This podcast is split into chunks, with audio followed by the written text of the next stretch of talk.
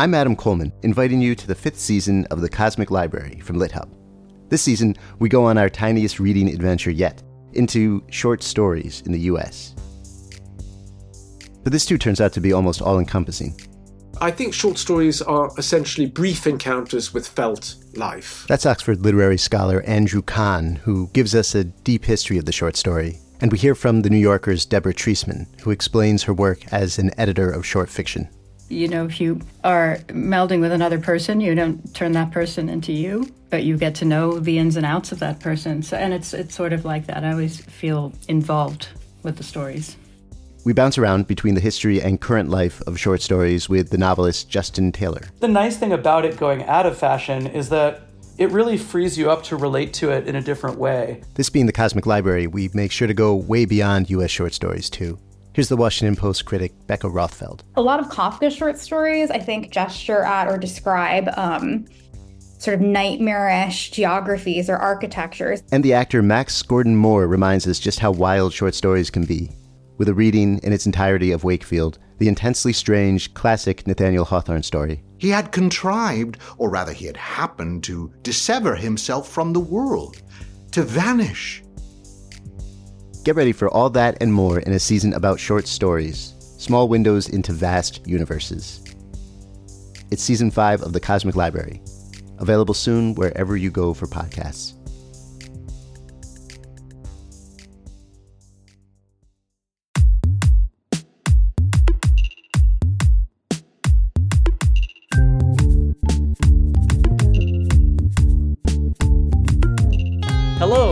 Fiction Nonfiction Podcast from Literary Hub, where we believe that every issue in your Twitter feed, except horrible tweets from our former president, or on the evening news, has already been tackled somewhere in literature.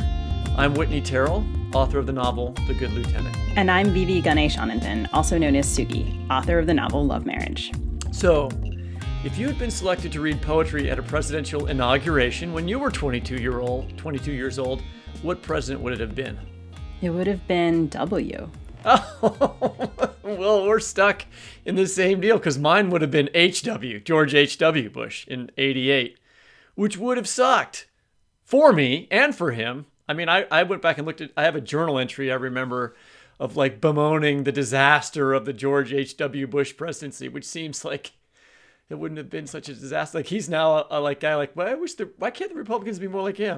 Well, on the other hand, you would have been the perfect writer to speak at the George H.W. Bush inauguration. You waspy white guy, Midwestern Princeton graduate. That's right. I was I was at Princeton when that when he was elected, and I wrote that in like the biology library where I worked to make money. And, and and those are the people who elected who voted for Bush, which is why it was cool to see Amanda Gorman, who's the woman that we're talking about, read her completely badass poem at Biden's inauguration because not only is she way better at poetry than I was when I was 22 or will ever be, she also represents two of the most important groups that went for the Biden Harris ticket in the last election black voters and women. Which is why, in today's episode, which we're recording the weekend after the inauguration, we want to talk about what those two groups of voters hope to see from the new administration in terms of policy. In the second half of the show, we'll be talking about this with Kawai Strong Washburn, as well as about his debut novel, Sharks in the Time of Saviors. But first, we're excited to talk to former poet laureate and current all around great person, Tracy K. Smith. Tracy is the two time poet laureate of the United States and author of The Body's Question, winner of the Cave Canem Poetry Prize, Duende, winner of the James Laughlin Award of the Academy of American Poets, and Life on Mars, winner of the 2012 Pulitzer Prize. Her memoir, Ordinary Light, was a finalist for the National Book Award, and her most recent collection, Wade in the Water, won the Anisfield Wolf Book Prize and came out in 2018. She teaches creative writing at Princeton University. Tracy, welcome to the show. Thank you. Hey, nice to see you. Hi, it's good to see you. you and I were together four years ago uh, on the day after Donald Trump won the presidency. You were doing an event here in Kansas City. Do you remember that? I actually remember that day really well. Um, part of what we talked about was history and redlining. And um, I think it probably came up because there was this awful feeling I at least had that something was trying to yank us backward in time to um, a bleak uh, moment in our past. I mean, I gotta say, I felt the same way, but it was worse. Than even I imagined it was going to be. I feel like if, this period of time has been just un just unbelievable. Uh, yeah, well, it was kind of like a sprint. Sorry, it was yeah. like a sprint backward in a way. Kept thinking, oh, it's going to be this steady march of four years, and we're just going to have to dig in. But I think we all got hauled back in these really sinister ways. I think that's really well put. Um, it did feel like living in some sort of anachronism or like the worst kind of time travel you could possibly imagine. Um, I was in Iowa City. I was guest teaching at the workshop that semester, and I I remember watching the returns at the workshop and then walking home with another visiting faculty member who said, "I'm not going to let you walk home by yourself." after that, and then waking up the next morning and just shuddering. Um, and going outside and seeing on the sidewalk someone had written, "We can do it." and I was like, I don't know. Yeah. but Whit and I decided that this should not be, thank God, a retrospective episode about the Trump era. It's a forward looking episode about the Biden Harris administration, about which I do have so much hope and excitement. Um, and to that end, I'd like to start with an essay you wrote about Kamala Harris back in October. And I wonder if you'd read that to us. Sure, absolutely. In the months since the killing of George Floyd, I've been stirred by the many statements of determination that have arisen out of the movement for racial justice in America. One call is for institutions and communities to do more to hear and heed the perspectives of Black people and people of color in their midst. These voices and perspectives, our voices, our perspectives, are key to harvesting the many opportunities alive within American democracy but our nation must do the work of drawing near and listening. When the news reached me in August that Senator Kamala Harris had been selected as Joe Biden's running mate, it struck me that the Democratic Party was ready to listen and to learn. Harris's courage, brilliance, energy, and her decades of experience have long qualified her to help lead America forward out of our current national moment and her perspective as a woman of color is critical to doing the work of helping all of us heal from the strife of racism and racial division. Knowing that Harris's voice will be central to this dialogue makes me believe that our American Union can be strengthened and deepened. As Attorney General of California, Harris secured a $20 billion settlement for California homeowners faced with predatory lending. She created the Open Justice Database, which made criminal justice data accessible and transparent to the public. As a senator, she has held politicians to an exacting standard of accountability. She's also shown us that leadership is not static, that it requires a willingness to evolve and to meet ever changing circumstances with the capacity to adapt and to grow. These are the capacities by which nations not only survive, but become stronger, wiser, and more just. These are the capacities we need in our particular moment in human history. But history affirms that the work of speaking up can be difficult, even dangerous. It has never been easy for Black women to lead in America. Those who have done so have endured great resistance and even great personal risk. Unfounded as they are, today's partisan attacks against Harris belong to an age old tradition of threat and intimidation designed to silence and distort voices of truth and dissent. But I'm firm in my certainty that American democracy continues to stand because of the sustaining work of black women like Sojourner Truth, Ida B. Wells, Fannie Lou Hamer, Shirley Chisholm, Kamala Harris, and the host of others who've met the demands of their time with a selfless willingness to further the project of freedom and progress. Thank you very much.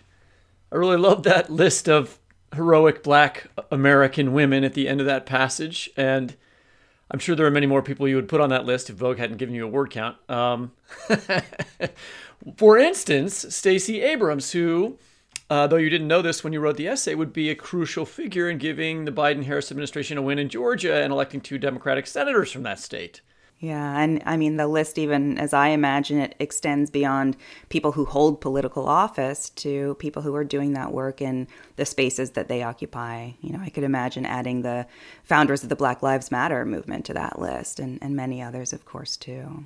And you say at the top of the essay that our institution and communities have to, and I'm quoting here, do more to heed the perspectives of Black people and people of color in their midst.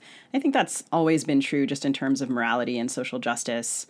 Uh, but leaders like Kamala Harris and Stacey Abrams are now real power brokers in the Democratic Party, and voters of color were crucial to Biden's primary and his victory in the election.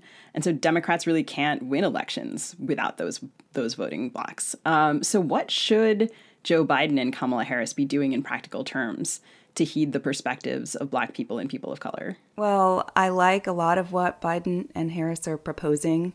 Um, thinking about raising the minimum wage, taking COVID seriously as a nation, um, rethinking police oversight and accountability. But I'm also really serious when I say listening is something that's important. I think that leaders um, of every kind of institution have to make some kind of priority to sit down and listen to the people who have long been misunderstood or or ignored. Um, I, I, imagine something like a listening tour of America, um, where where leaders go into spaces and communities um, where Black and Brown people live, and um, and letting those voices shed light on some of the policy concerns that that are important. Um, I feel like our vocabulary as a nation can't change in adequate ways if we're not drawing upon actual people's voices, stories, and um, and the urgencies that characterize their lives. I feel like that minimum wage is going to be a big deal. So many people have to work and live barely surviving, and and and, and making almost double in some cases seems like it would be really helpful. It would, and I mean, what's also kind of shocking is how great the distance still will be between somebody who's making $15 an hour and what we imagine life in this this nation is supposed to feel like. I love that idea of a listening tour and it, it just strikes me um, I was earlier in a meeting with a bunch of other activists and was missing very much the energy and trust building of in-person meetings. I mean, of all the reasons that the GOP and the Trump administration had to not take COVID seriously. I mean, we we literally can't sort of we can't meet in person, we, which is a way of organizing.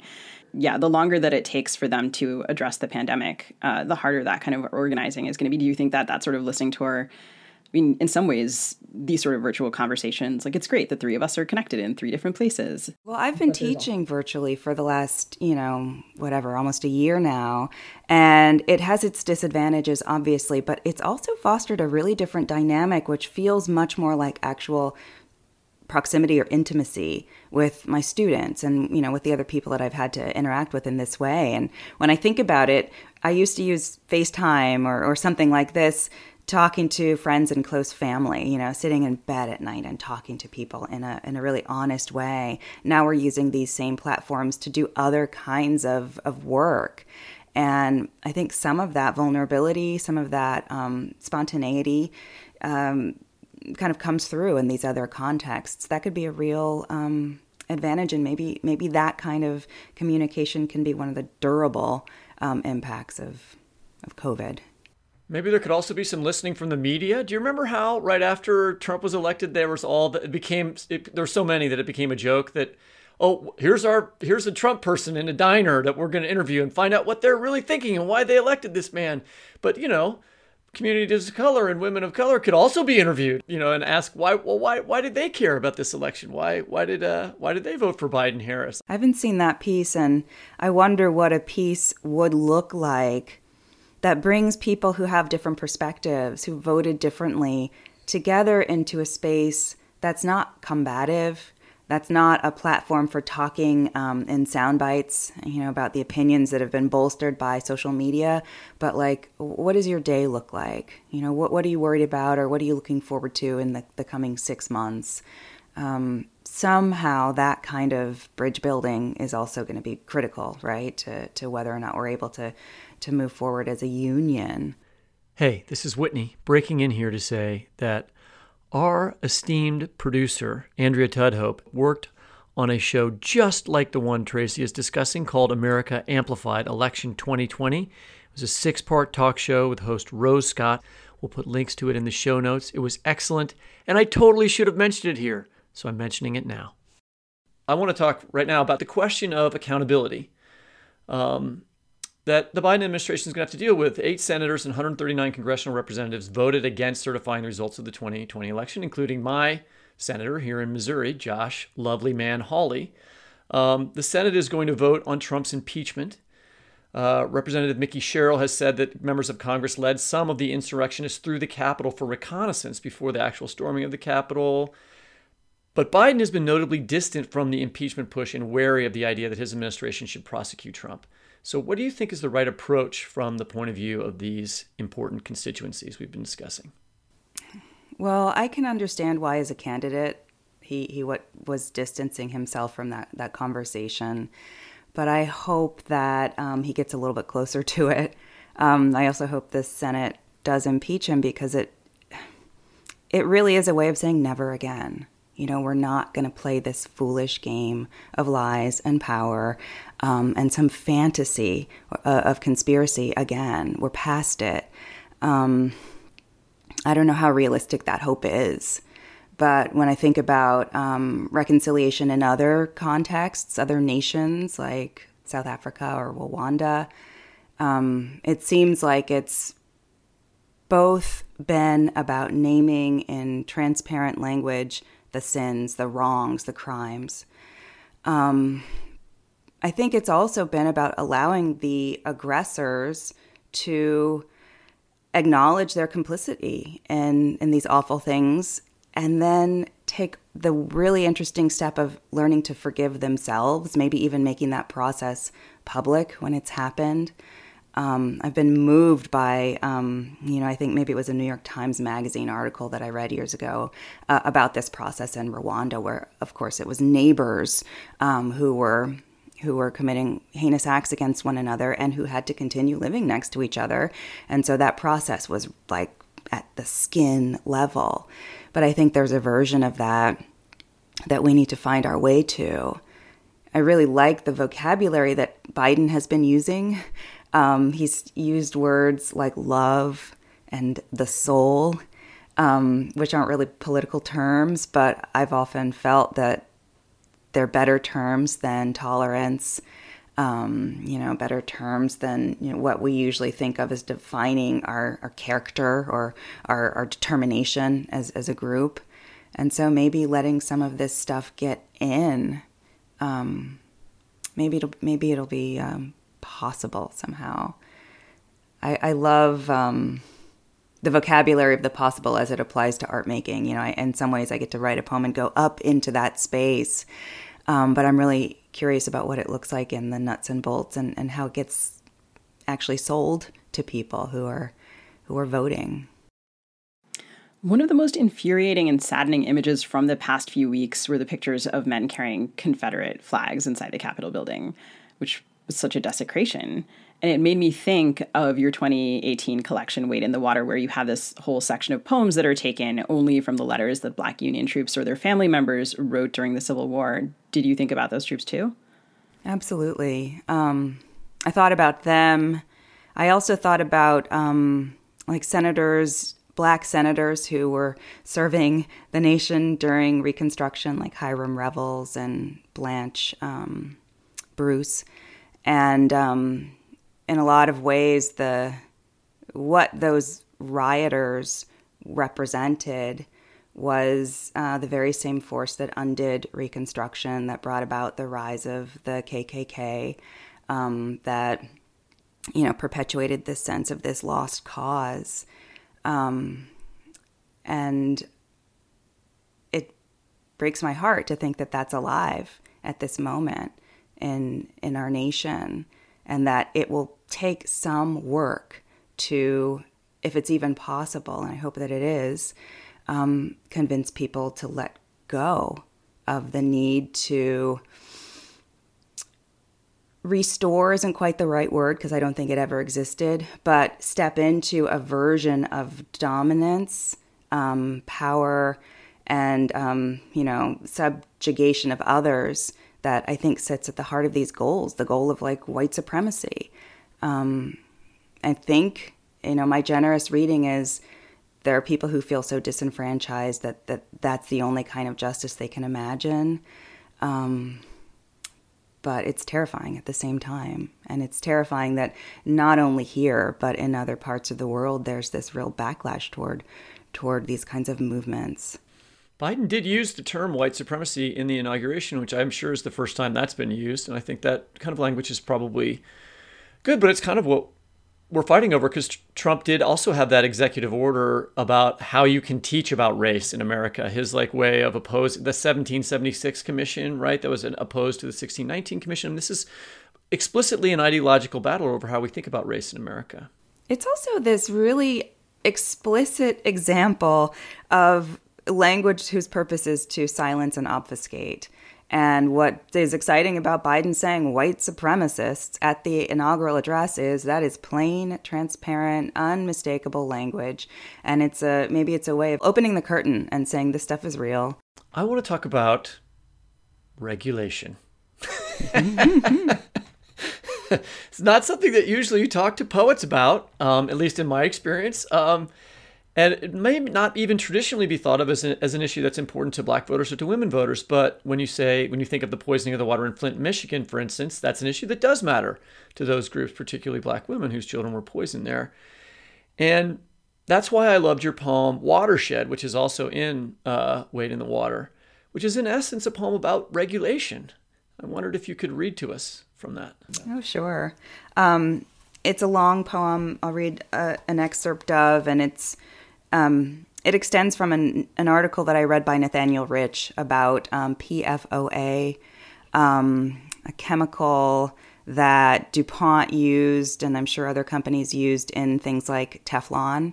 It's perfluorooctanoic acid. It's incredibly carcinogenic. And um, DuPont was dumping it in water streams um, long after they knew the damage that it caused. They were also continuing to use it. Um, I wasn't surprised, but I was I was troubled and outraged. This is a poem that draws from Rich's article in its language, but it also draws from another strange source: um, the narratives of people who have experienced near-death experiences, which isn't like, oh, I was almost hit by a bus, but I was hit by a bus and I flatlined for 90 seconds, and during that time, I went to another place and I had a profound encounter. Dee's first husband had been a chemist. When you worked at DuPont in this town, you could have everything you wanted. DuPont paid for his education, secured him a mortgage, paid a generous salary, even gave him a free supply of PFOA. He explained that the planet we call Earth really has a proper name, has its own energy, is a true living being was very strong but has been weakened considerably, which she used as soap in the family's dishwasher. I could feel Earth's desperate situation. Her aura appeared to be very strange, made me wonder if it was radioactivity. It was bleak, faded in color, and its sound was heart wrenching. Sometimes her husband came home sick fever, nausea, diarrhea, vomiting, Teflon flu, an emergency hysterectomy, a second surgery. I could tell the doctor everything he did upon my arrival, down to the minute details of accompanying the nurse to the basement of the hospital to get the plasma for me. Everything he did, while also being instructed and shown around in heaven clients called R to say they had received diagnoses of cancer or that a family member had died. W, who had cancer, had died of a heart attack. Two years later, W's wife died of cancer. They knew this stuff was harmful, and they put it in the water anyway. I suspect that Earth may be a place of education PFOA detected in American blood banks, blood or vital organs of Atlantic salmon, swordfish, striped mullet, gray seals, common cormorants, Alaskan polar bears, brown pelicans, sea turtles, sea eagles, California sea lions, Laysan albatrosses on a wildlife refuge in the middle of the North Pacific Ocean. Viewing the myriad human faces with an incredible, intimate, and profound love. This love was all around me. It was everywhere. But at the same time, it was also me. We see a situation that has gone from Washington Works all that was important in life was the love we felt. To statewide, all that was made, said, done, or even thought without love was undone. To everywhere. It's global. In my particular case, God took the form of a luminous, warm water. It does not mean that a luminous, warm water is God. It is just that, for me, it was experiencing the luminous, warm water that I felt the most connected with the eternal. Thank you very much. I mean, I I thought about so many things uh, in that poem that you know, like the part where it says, uh, "All that was made, said, done, or even thought without love was undone." I feel a little bit like that's what Biden's doing with all these executive orders. I hope so. Yeah, I mean, it's funny to think about. You know, okay, that poem is an as a response to questions of regulation, um, but it does dwell in those two different disparate vocabularies. One of which is extremely relevant, and the other, I think, is also extremely relevant. The sense that our perspective, if we're willing or if we're given no choice, can be made much larger and comprehending and that there is a, regulatory quality perhaps to looking at ourselves from a different kind of distance and actually being honest about what we do and you know the fallibility of it. I mean i i just regulation is not a thing that politicians talk about enough because for years i think the republicans have said that deregulation is the thing that we want. And then democrats kind of went over on it because you know financial deregulation was something that clinton engineered right and that caused our last crisis and i I want Biden to put in regulations. I want him to regulate things because you know it's not safe if it's not regulated. And and Trump was was getting rid of regulations, water regulations, EPA, all that stuff was under threat. Yeah, I mean it was a really kind of like crass and blatant way of prioritizing profit. Um, and I just, you know, we talk so much about upward mobility I, I, still do believe that a lot of the people who voted for Trump voted for him because they had some sort of a pipe dream that he was going to make them rich.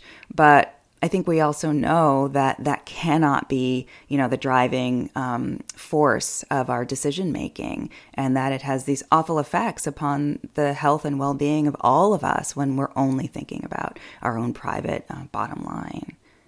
So, speaking of Trump voters, one of the lessons of this election we're told is that rural voters who went for Trump are exactly the kind of people who stormed the Capitol and are totally unreachable for Democrats. And as poet laureate, you traveled across America hosting poetry readings and conversations in rural communities, uh, a project that led to the anthology American Journal 50 Poems for Our Time. Was that what you saw on your travels? No. I mean, I visited places where I know the values and the you know the the voting are are different from how I how I see myself and, and the country. But I met people. I met people who were um, kind, attentive, hospitable, and willing to talk in very intimate, vulnerable terms about love, death, hope, fear um, through the vehicle, of course, of poetry, which brings us to those those kinds of big big topics really easily and really quickly. Um, I like that poetry also discourages you from um, yelling. it discourages you from drawing recourse to these like prepackaged ideas that do give sometimes a lot of ballast to our, our strongly held convictions and opinions. So we were in spaces And I was, you know, a stranger with a group of people from the Library of Congress, and we were just sitting and talking together in voices that I really hope we can find a way of, of replicating um, and, and using in, in more and different contexts. I know um, there are conditions under which some of the very same people who might have been cheering on that mob would feel differently um, about this country, about the people that don't look like them. I felt that way when I was traveling. Like I know if if we changed the terms of this uh, encounter, we could get to a really ugly place. But I was with people who were willing to um, maintain that sense of, of reverence, safety, curiosity, and um, again, I keep wanting to say hospitality because that's what I felt. Um, maybe we should also think about what it would feel like to to be the hosts, those of us who live in blue states and in cities, of um, of guests who we know are different from us, but have something important to say. That's an interesting way to put it. Um, and in the wake of the inauguration this week, I think you know one of the voices so many of us were excited about was Amanda Gorman. And I think, you know, it would be malpractice or malpodcasting, maybe, not to ask you two questions. Um, so, first, you're a former poet laureate, and she's our first ever youth poet laureate. What did you think? I was thrilled. I was moved. I was emotional. Um, when I did my very first reading at the Library of Congress as poet laureate, Amanda opened the evening. And I, I was so grateful to have her voice and her spirit in that space um, and to be reminded that poetry is a living thing that builds people and communities up, and that it can also be a vehicle for um, asking hard questions of ourselves and of, of our nation. She reminded us that democracy, true democracy, is a dream that we have not yet as a nation attained and that that's you know that's this goal that's on the on the immediate horizon and of course, she embodies that too because she's 22 years old. She's a young black woman. She's one of the most vulnerable in this nation in many ways. And for Biden to select her and give her that space, which she so beautifully and movingly held, um, I think that was a real, it, it felt like a form of promise making to me. So, my second question for you Will Kamala Harris run in 2024 or 2028? And can she win? Well, I think the answer to the second question is yes. Um, the answer to the first cut question is, you know, I hope is yes. If if Joe doesn't feel like doing that. But of course, there's a lot standing between us, you know, the, the now of, of the question and the then that we're imagining. And I hope that it really is about taking those those hard, big, and like firm steps forward. A lot will will ride upon that, and a lot will ride upon the choices they make in, in reaching reaching to, you know, the other voters in this nation. Well, speaking about communicating across distances, you do have a poem that is specifically called Political Poem in Wade in the Water, and we would like for you to read from that to close us out. Sure. Um, when I first wrote this poem, it had a different title, and I read it in Washington, D.C. Um, in, I think, December of 2016. And um, it, it occurred to me that this was a political poem. Political poem. If those mowers were each to stop at the whim, say, of a greedy thought, and then the one off to the left were to let his arm float up, stirring the air with that wide, slow, underwater gesture, meaning, hello, and you there, aimed at the one more than a mile away to the right.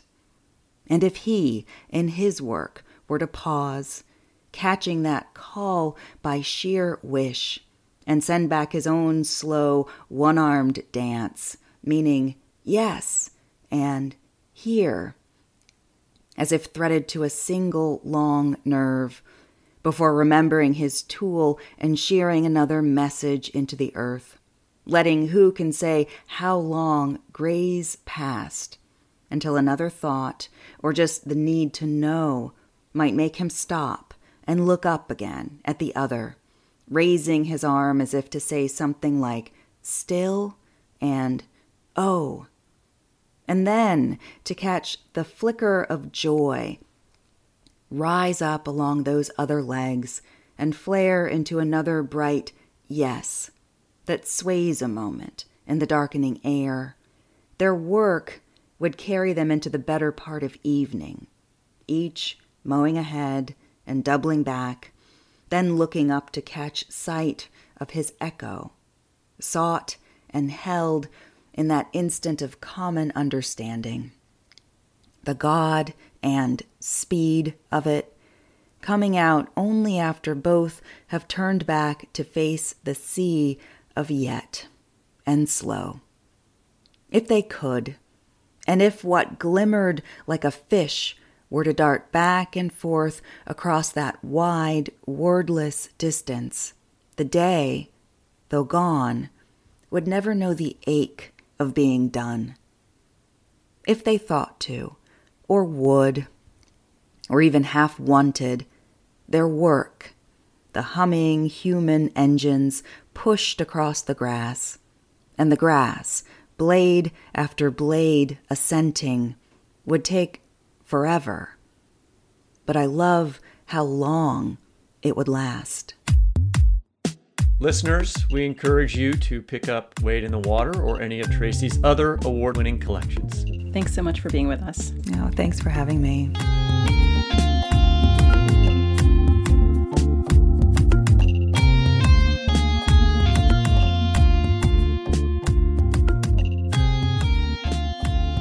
Next, we're excited to have Kawai Strong Washburn join us. Kawai was born and raised on the Hamakua coast of the Big Island of Hawaii. His work has appeared in Best American Non Required Reading, McSweeney's, and Electric Literature's Recommended Reading, among other outlets. He was a 2015 Tin House Summer Scholar and a 2015 Breadloaf Work Study Scholar. He now lives with his wife and daughters in Minneapolis. Too bad he's not living in Kansas City, but it's the second best city in America. Uh, Sharks in the Time of Saviors, his first novel, has been longlisted for the PEN Jean Stein Book Award, the PEN Open Book Award, and the PEN Hemingway Award. Kawai, welcome to the show. Yeah, thank you. Thank you for having me. It's great to have you with us. Uh, Minneapolis is the best city, but uh, moving on. I wonder if you could start us off by reading from the passage that gives your novel its plot and title. Yeah, yeah, absolutely. I guess just a, a quick preface of the this specific section. This is, the story is about a family and at this stage in their lives, the entire family is living in Hawaii on the Big Island, and they are struggling economically. They've gone through some pretty rough times, and they decide to take a a cruise together, the kind of thing that a lot of tourists would do. They decide to go on a glass bottom boat ride together, and this scene comes in at the tail end of that glass bottom boat ride.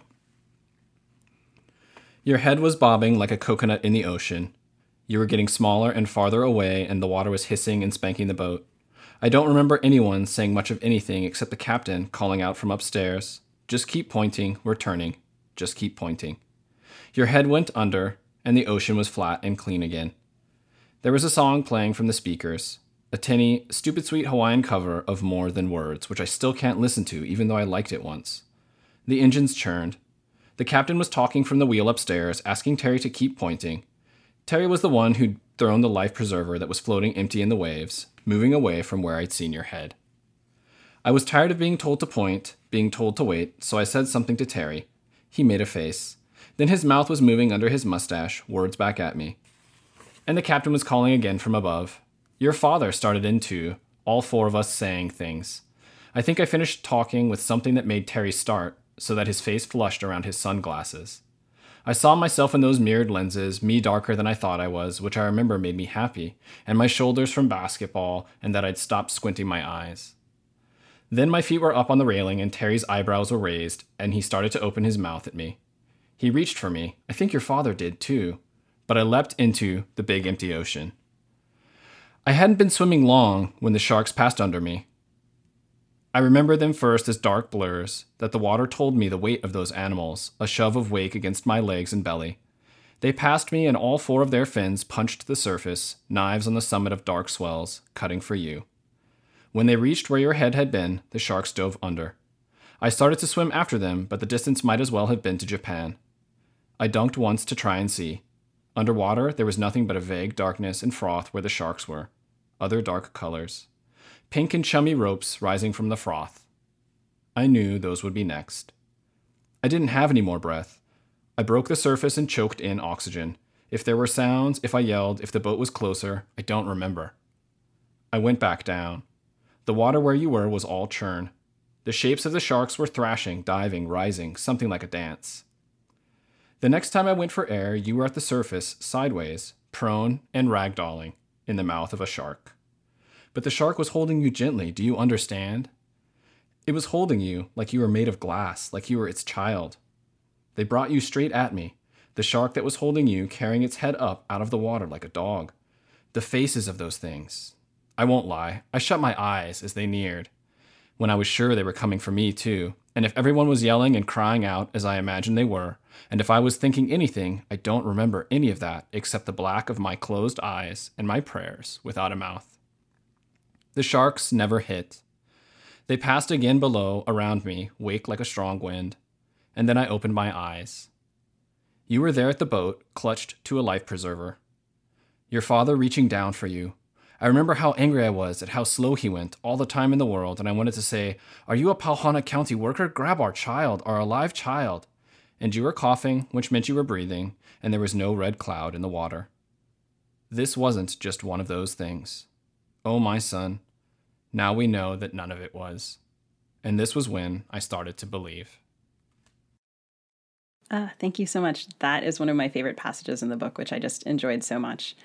Um, and in that passage, the character Noa uh, essentially becomes a myth, and after that, it begins to dis- display unexplained healing powers, which is really scary and thrilling for the community, and, and also makes his differently gifted siblings feel overshadowed. And so much about the book really made me think about how we tell stories individually and collectively. And then I was reading your Bomb Magazine interview with our, our mutual friend, Catherine Savage, in which you said, and I'm quoting here American history is littered with big man myths, which of course made me think of Trump.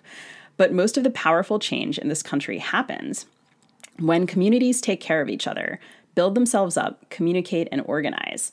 And in this episode, we're talking about what the Biden administration owes traditionally marginalized voters that turned out for him in just really large numbers, and black and women voters really foremost on our minds. And wondered if you could talk a little bit about how you see those quote unquote big man myths and the possibility of powerful change via community organizing playing out in our current political narratives. Yeah, yeah, thank you. There's there's a lot in that question obviously, but I think it will take some time before we can really accurately have a complete political analysis of the outcome of the elections. But certainly, I think it would be impossible not to recognize the incredible organizing work that was done by several groups just in Georgia in particular, right? To see to see Georgia flip blue for the first time in decades. Not only to be blue, but to have both of the contested Senate seats swing swing blue was the result of of a very concerted, organized, long running effort among many community organizations to to generate enthusiasm and support from the black community. And a lot of these organizations were were run by black women. Of course the one that's most widely cited and is most visible is Stacey Abrams group. But there are several others that were involved. I know that Black Futures Lab which I've um, I've volunteered for before had a hand in that as well. They were doing text and, and call drives and things like that to get out the vote, both for the presidential election and, and the Senate uh, elections. So, you know, certainly at that level, we can see the power of community organizing. But I think one of the places where I think about that the most in the history of the United States is with the the you know the quote unquote civil rights era that we think about in the 60s and 70s when the organizing groups in in the South all you know majority black organizing groups the Southern Leadership Coalition Conference and the you know the Student Nonviolent Coordinating Committee those groups were were operating with Martin Luther King Jr. as, as one of the major figures and I think the, the place where most people focus all their attention is on Martin Luther King Jr. or some of the major visible heads of the organization. But there was so much work that was happening in the background with all of the people that were organizing sit-ins and demonstrations and doing the work to like register voters despite all of the suppression that was in place to keep black people from throughout the South from voting. You know, all of all of that work that happened. I think a lot of people forget about that, and they just want to go to the big speeches and the big messages and the big moments that happened. You know, I've I've, I've seen documentaries and and read read biographies and thing in interviews with people that were working on the ground and sometimes they were like it was really boring we were doing a lot of paperwork all the time it was not that big like march at the end was the culmination of months of what was otherwise just like a lot of paperwork and phone calls and things like that the you know the Black Lives Matter movement and the move and the protests over the summer it just seems like a much less top down movement. I don't associate like one figure as a leader of that movement. It seems like it's more communitarian. Yeah, yeah, I, w- I would agree with that. So you've got both of those things, right? You've got the organizing organization that happened just for this this election, and you have something like the the Black Lives Matter movement, which is is a movement in the sense that it it has kind of outgrown any sort of centralized control in a lot of ways. Different places have their own expressions of it and have their own their own work that they're doing, even while there is some some national organization um, of it. You know, and so I think that that's where you're going to continue to to see or maybe not see the the, the transformations that that happen politically. You know, for me, I think that what is needed in marginalized communities is the same thing that's needed in in I, just about every community. It's just that some are getting it, some that aren't, and it's like, like these basic livelihood necessities, and those are things like having a good education system, having a healthcare system you can count on, living in an environment that's conducive to health, meaning it's a place that's free from air and water pollution, where you can trust that the water you're drinking is safe to drink.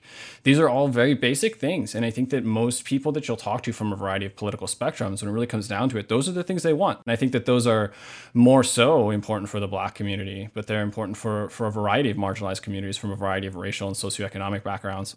And so those are the things I think the Biden administration needs to focus on. And to the extent you can take those further, specifically for the black community, it, it means you should you should that much further invest in those communities. Um, making sure that we we truly look at how to reform our education system and really how to unwind a lot of the the, the sort of high level codified racist policies that back some of these things up right like even even now like i live in one of the most redlined neighborhoods in in minneapolis and it's starting to change but it's not changing with enough direct investment, right? Like where is the extra where where where is like the extra work to get home ownership rates up for for black people in a way that allows them to to gather up the wealth that they were denied starting with the GI bill, right? You know, I mean so I could go on and on, but it's those basic livelihood measures that are the starting point and to do the actual work not just to say oh, we're going to eliminate racist laws, but to take the extra step of then having to go back and undo that that harm by investing directly in things that are un- going to undo it. I want to talk a little bit about Hawaii. I did a little Googling. Hawaii's, uh, according to the sources that I looked at, like there's something like 1,400,000 people there, roughly. There's, but the demographics are really interesting 37% Asian, 24% white, 10% Native Hawaiian or Pacific Islander, 1% black, and 23% are two or more races or list themselves that way, right? And so you know, you're a mixed race writer writing about mixed race characters in your in your novel, and I was thinking about how the Trump election, you know, was in a way I feel like a, re- a reaction to the belief that there was this demographic change that was going to put Democrats permanently in power. That was part of the narrative when Trump was getting elected, right? Like, hey, the, the country's going to be much more mixed, right? the country is going to be more mixed and hawaii looks like what i think like much more like what the future of our politics is going to be rather than its past. I wondered if you could talk about that a little bit. I'm I'm grateful that I was born and raised in in Hawaii because it was a place that inverts that racial dynamic in a way that allowed me to exist as a person without my race ever feeling like it was the the primary the primary determinant of my relationship not only to just all the parts of the world around me all the like important institutions whether that's we're talking again about like schools or police officers or things like that where every situation you're in in a lot of parts of the united states that your race will be the primary determinant of the outcome of your experience of that institution that does not exist in Hawaii, or, or, certainly didn't for me. I want to make sure that I don't speak for the entire island or pretend that my experience is, is necessarily indicative of everybody's experience in the islands. But for me, you know, in Honoka'a, where I grew up, uh, those demographics are even, I would say, more skewed. I can I can count on my like one hand the number of, of my friends or people that I knew in my class that were like white, just purely white or Caucasian, however you want to refer to refer to it. Almost everybody I knew was two or three races. There were there were a lot of Pacific Islanders and, and things like that. And growing up that way, I there was never really any sense of my race being an issue. It was like it wasn't even. I guess it's the way it must feel for for white people in other places. Because for me, there it was just like I was I was part of a of just the culture of the place, you know? And that's such a wonderful feeling. It was such a wonderful gift to receive that. And, and having experienced what I've experienced after that, it's very interesting to realize how important that was in making me somebody that that thinks very differently about the country and my my place in it than I would have otherwise. So I think that that would be it would be a great thing for us to continue to see you know of, of an increase in the different different racial compositions that could be possible in any part of the country and i think that's fantastic and it's a good trend but i think that we also need to not jump to conclusions about what that means politically. Because i think even in, in parts of texas you saw very or in parts of florida as well you saw very different outcomes among groups of Latinos, for instance, and this is just one of many demographics, than a lot of people expected, it right? A lot of people were like, "Oh, as these as these areas become um, more Latino, then we're going to see an increase in Democrat, uh, you know, Democratic representation," and that wasn't the case in, in parts of Texas and parts of Florida and other places. Yeah, well, we, we didn't say we left the Latinos out of the of the of the headline of this story because we're like, that's too complicated. We'll have to talk about that some other time. Um, you know, but yes, you're right. Obviously, the the the vote uh, for their vote in Florida and Texas was was much more for Trump than people would have expected. But then in Arizona, actually, the Latinx vote was was actually really helpful for Biden. So that's a much more complicated story. Yeah, exactly. And I think even Kamala Harris is like part of this complication in that, you know, right? People are sort of like, oh, a, a black woman, this is very exciting, but she's a prosecutor, and there's sort of a lot of conflict and internal discussion sort of within progressive and liberal political conversation there.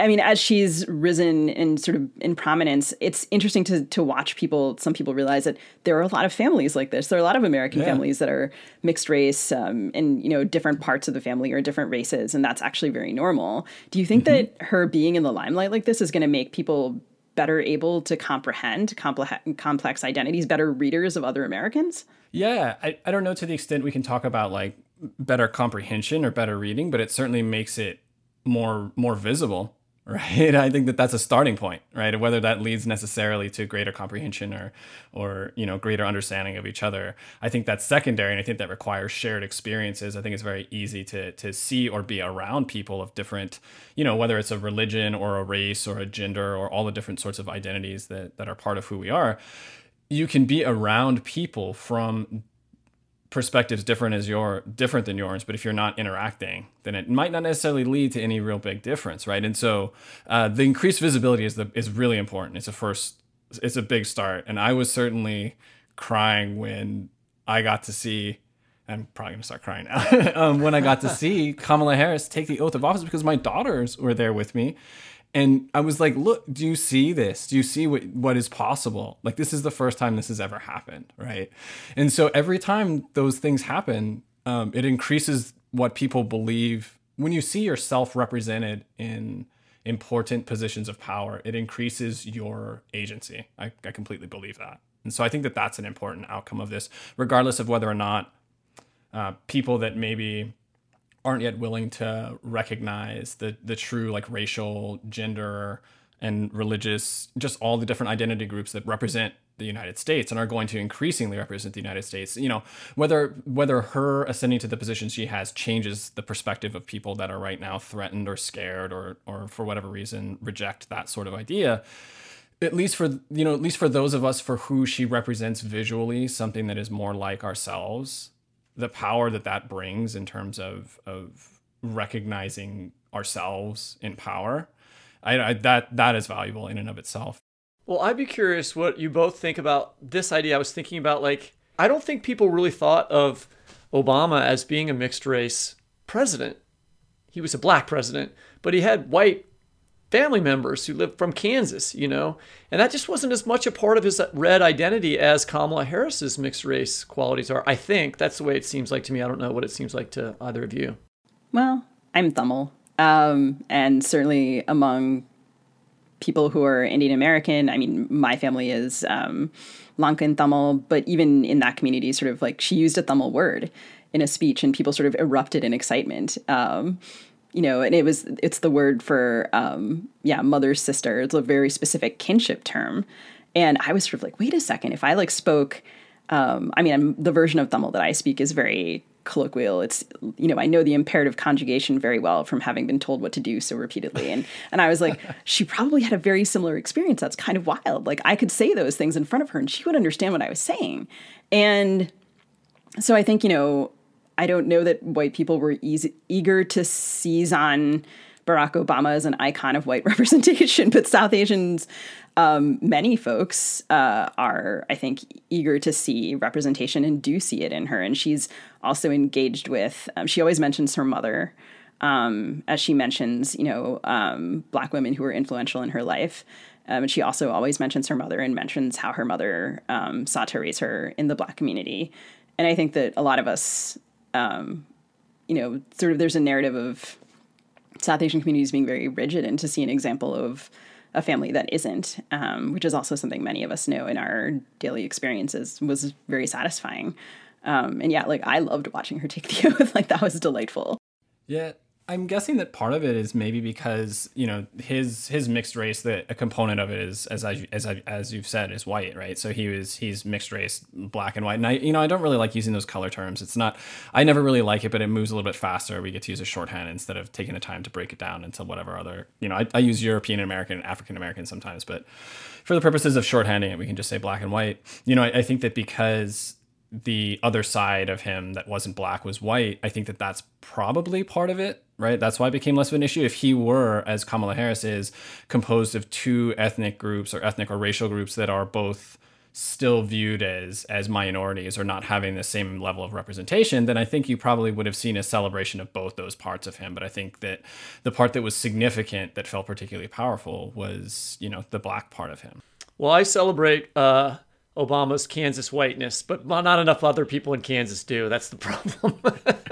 my mom, my mom's well, she's from Kansas. Yeah, she's from Kansas City, Kansas. My mom's from Kansas City, Kansas. My mom is black, and she's from Kansas City, Kansas. So I know plenty about Kansas. I'm in Missouri, really, but I mean, you know, it's right across the right, state. I know, line. I know, I know. State. See, now we're doing this thing. Um, all right, so your book is rotating first person point of view, and your characters, the Flores family, are Filipino and Native Hawaiian you've identified as African American and European American, as you were just saying. Um, can you talk about writing from an identity that's not your own and setting on and setting on that form to tell the story?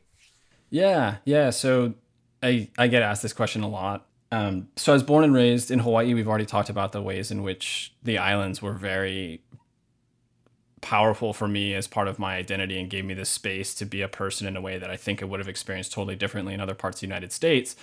But one of the things that was that was wonderful beyond the fact that I grew around people that were from a variety of backgrounds, typically multiracial. You know, if they were one or two races, it would be something like Filipino or or Chinese or Japanese or Korean or all the different immigrant groups that have come to Hawaii over the years.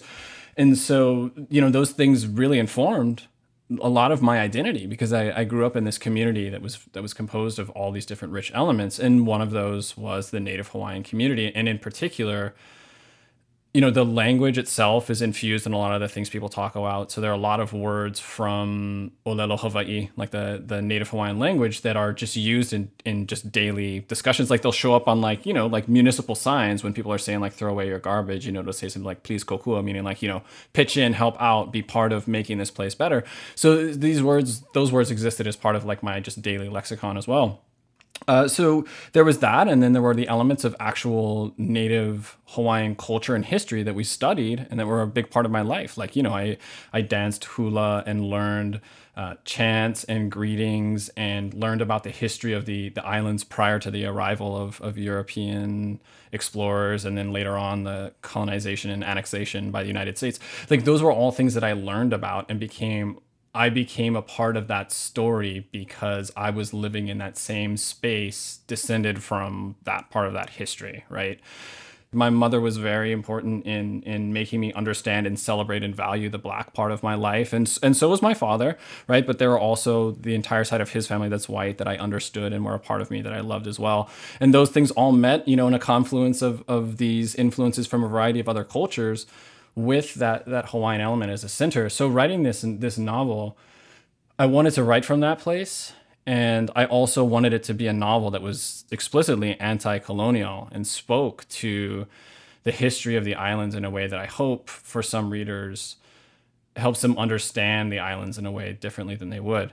And for me, if I'm going to write about the history of the islands and talk about them from an anti colonial perspective, then it has to, in my opinion, include at its center the people who are the most important players in that story. And that is, you know, the Kanaka, Kanaka Maoli, Kanaka Oiwi, to refer to Native Hawaiians. There, there are several different terms. And it would have been wrong if I wanted to speak to that to not have uh, not have Native Hawaiian people be at the center of that story. And for me, it, there was such a deep resonance with the parallels that I felt from my black lineage and the history of black people in America. And and so I think that it, I just wrote from the confluence of all of those different things. You know, uh, something I think of, and I think about it a lot, because uh, I've definitely run into people that are Native Hawaiian that that um, don't hold that same opinion, that feel at some level that what I that me writing from that perspective um, is is not the right thing to do. And, and, I think the thing that I come back to, besides everything I've already described, um, in the places where where I feel resonance, is I remember reading the autobiography of Malcolm X. I think back when I was in college, and I remember when he early in the early in that autobiography, he he talks about when he was in, I think he was in a diner, and this was that he had already achieved some level of prominence, and a, a, a white woman came into the diner, and she said, like, I want to help, I want to be part of this movement. What can I do? And he looked her straight in the face and he said nothing. Right? He was essentially like, "This is not for you. You are not part of this." Uh, and she she left crying, right? And then later on, Malcolm X participates in the Hajj, right? He visits Mecca. And when he's there, he has this incredibly life changing experience of being around people from a variety of races and cultures and countries, and the deep acceptance that they gave to him and the support. You know, and at one point, he's living somebody that's Muslim that realizes he's there for the Hajj takes him to his house and like gives him his bed and everything and says, "Here, stay in this, stay in my home. I'm gonna go. I have other people I can go stay with. I want you to stay here while you're here." And it completely transformed his idea of what it meant to be part of something bigger than yourself. And he I, he reflects on that late in the book, and he says that if he could go back to that diner when that woman came in, he would have given her a different answer. And so I think that's part of where I write from as well. There's a space in which we can share among different ethnic groups and represent each other and talk about each other's stories without there being any sense of exploitation or appropriation. And I think it really comes both from a place of authenticity, right, and not operating from a place of ignorance, and also not not operating from a place of appropriation, not not trying to take uh, some aspect of a culture and just use it as a decoration or something for your own personal gain or your own personal interest. And I think if you if you take those things into consideration, uh, then art like mine, you know, that stretches identity boundaries as part of its, its expression, I think that there's a place for that to exist and to be a part of of that Hajj feeling that Malcolm X had. And I think that's like, you know, I can, I can never figure out a way to really answer it perfectly. And maybe it's both things at once, you know, I don't, I don't know. Um, but I know that I don't think my fiction came alive until I started writing about Hawaii, when I, until I started writing about the islands. Well, I thought that the rotating first person structure, um, I just was reminded, um, of a conversation I had with my friend Mary Anne Mohanraj, who is also um, Lankan Tamil and has been on the show. And I remember years ago hearing her say that one of the reasons she had written linked short stories was that it was harder to essentialize her characters. Like it was a way of resisting people expecting her work to be representative. And I hadn't really thought about how that would work in a novel structure. Um, and I felt like in your book, like I saw it work in a novel structure. And I just was wondering if that was sort of a form that you hit on in part as a way because even as you're talking right you if we rewind a couple answers you said something and then you said but i want to be careful not to speak for the for all the for all of hawaii. And um, like right that's a very careful caveat um, which can also be built into the structure of how you present even right you're writing in the first person but you write in several different first person voices yeah, yeah, and, and two of them are women, right? Two of the main characters are women. So I'm writing beyond my age, I'm writing beyond my gender and, and, and things like that. Maybe early on, I was really concerned about these things. And I don't think that, that writing it from the rotating first person perspective was any sort of, I don't know, way to sort of subvert representation or maybe it was. I, I'm very, I don't I am not in, I can't do auto fiction, right? I don't, I, I for me, I'm just not interested in my, my life. I, to me feels boring. I'm just like, man, nobody wants to hear about my life. That's been the story so, of my writing career as well. So I, I feel for you there. yeah, and so you know, and I was I'm not interested in like mining my own sort of emotions on the page and trying to understand my own life through writing it in fiction. And I'm not I'm not marginalizing or belittling that as a as a function of fiction. I'm just saying that for me, that it's never been a place where I have found my creative my creative sort of passion lying. And so I usually start from a place of trying to get as far away from myself as possible, generally speaking and I think that these characters, it was partially wanting to do that, um, but it's partially because I love uh, first person perspective books, and because this was a novel about a family. And when I was writing it, I had no idea what I it, I thought it might be the only novel I ever wrote because who knew what was going to happen and whether it was going to be successful or what was going to happen. And so I wanted to do the things that I love as a reader, and one of the things I love as a reader is being able to inhabit someone else's consciousness. You can ab- inhabit another time period in a very visceral way. You can have inhabit totally different you know consciousness is uh, way outside of your identity and in a really powerful way in my opinion and i love that as a reader and so i wanted to do that as a writer. If this was going to be my only shot to write something i wanted to to pack it with a bunch of different identities and to have the the joy as a writer of inhabiting these different psyches and trying to build them out richly and truthfully. I should say we're asking you all these serious questions, but I just want to make sure to say on the record that I think your novel's, among other things, really funny, which is like one of the huge joys for me of reading it was that all of these different voices have such wonderful and distinct senses of humor, which I think was like I don't know. That just was something I enjoyed hugely. Sorry, Whitney. I think I cut you off. No, I was just going to say to bring this all back around to Biden. I mean, you know, the right got was criticizing him. I heard saw this on the right for you know the diversity of his cabinet picks and all the people he's putting into his government. But really, what he's not checking off boxes. He's actually trying to represent constituencies within the party, right? And and and if as America, as we were just talking about, Hawaii becomes more complicated in its racial makeup, there's not going to be a way to write American novels that aren't writing across racial lines because there are different voices in the communities that we live in. My neighborhood has many more people who are not white living in it than than it did when I was growing up. I'm in the same neighborhood that I grew up in. You know, I mean, it's just not possible to write yeah. to have a career like John Updike as a white writer anymore, or or any, you know to, to only write from one community's perspective. I think is going to be increasingly difficult as the future goes on. But we have to stop this now because Sugi has to ask about climate change, and we have to talk about that before we run out of time.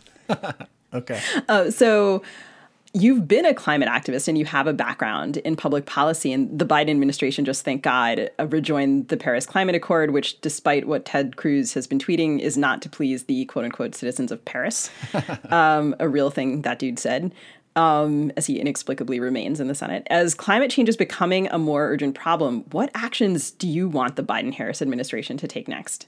The thing that is being used by the people on the right that don't want to deal with this problem is that they want they want to scare people. They want to scare people into thinking that the implications of climate change are that like you're not going to get to drive a truck, you're not going to get to eat meat, everything that you love about your life and everything that makes you feel about you is going to be taken away by the government because of this make believe problem, right? I mean, that's essentially some version of that. Whether they talk about it being make believe or not, maybe they say it's not as it's not nearly as as catastrophic as it's being made out to be, and this is a power grab. The tool of that fear is so overwhelming, and then once it is joined with the cultural identity elements, it became so hard to make things happen at a bipartisan level and it just feeds on itself. And so I think that the first thing the Biden administration needs to do is offer a counter to that by showing people the benefits that can come from a transition to a clean economy. And it could start, for instance, one of the things I spent a lot of time working on at the federal level is a program called a carbon fee and dividend. And what that does is you make polluters pay for the amount of, of greenhouse gas emissions they're putting in the air. You make them pay at the point in which they're pulling those things out of the ground.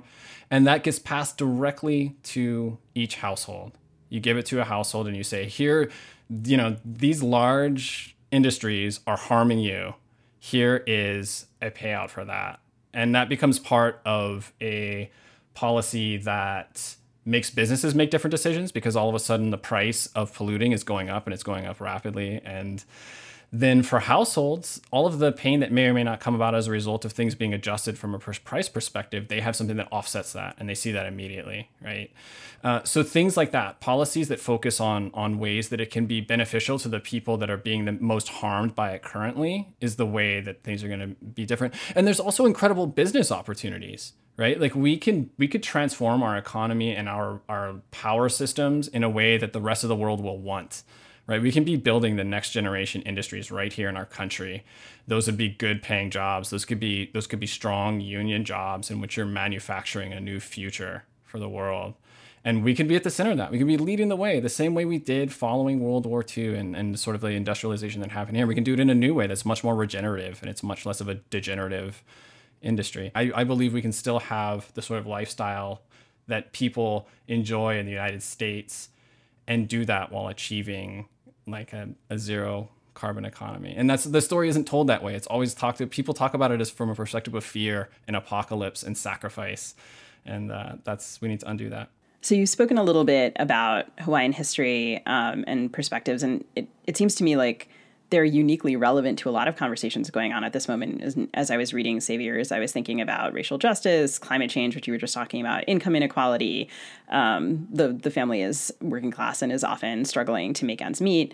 The pandemic, and um, also questions about how states are represented within the nation as a whole. I kind of was thinking of, you know, I grew up in the D.C. area, and there have been all these conversations about that. You know, how does how does statehood happen? What do you hope for? For Hawaii in the next four years? And then also, what should the rest of the country be learning from how Hawaii handles politics and change? Yeah, they they have undertaken like the islands have undertaken this incredible transformation to start rethinking the way that they can do agriculture. For instance, right there are several there are several facilities that are beginning to scale out more and more of a, a traditionally informed agricultural process for for using the land to to you know, to produce agriculture for the islands, in the islands, for the islands, and and that's even happening in schools. So there are schools in the islands where you have, and I think, for instance, there's a there's a really well known one in Kauai that the students are working on a farm that is operating with regenerative agricultural practices that are informed by traditional agricultural practices, and the foods that they're growing there are the same foods they're eating in their school there are so many different initiatives that are happening in the islands that are like that. Uh, there's a you know there's an energy cooperative on Kauai that I think is I don't know how much of the total grid that it that it is responsible for, but they have achieved incredibly high levels of of green energy, meaning primarily coming off of solar and hydropower and things like that. And they've even hit points where all of their subscribers at peak output were receiving energy that was like purely solar. These things are all happening in, in Hawaii, and they're happening with with the input and respect for the Native Hawaiian community in lockstep with a partnership with local and state governments in in you know in the islands. And so i you know i i have there's nothing i need to hope for for the islands. The islands are are, are making the right moves you know and you're seeing also a really strong political expansion of the Native Hawaiian voice, and it's always been there. You know, Native Hawaiians have been fighting and struggling and surviving since the you know since the first ships showed up in the islands. And so I don't want to pretend like something that's happening now is something new, but they've gained even greater visibility and, and more power. Readers can go look at your novel, Sharks in the Time of Saviors. We really enjoyed it. We enjoyed talking to you about it and Hawaii, and thank you for being on the show. Yeah, thank you very much for having me.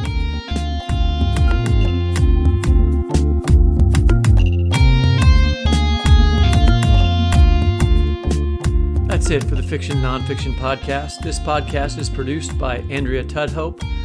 Our theme music is composed by Travis Workman. You can subscribe to us by typing fiction slash non slash fiction into the search bar of your favorite podcast app. And please, while you're doing that, go give us a rating and review on Apple Podcasts. You can also listen, find previous episodes, and read excerpts from our interviews at the Literary Hub website, lithub.com the fiction nonfiction podcast page is listed under the LitHub Radio tab. We'll post a link to the books we referenced this week on Facebook at FNF Pod, on Twitter at FNF Talk, and on Instagram at fiction.non.fiction.podcast. You can also find video of this interview and many other previous interviews at our own fiction slash non slash fiction podcast YouTube channel and IGTV channel. We'll provide links to the, all of this stuff in the show notes, and we'll be tweeting and posting about it during the week. Happy reading, and hello, President Biden and Vice President Harris.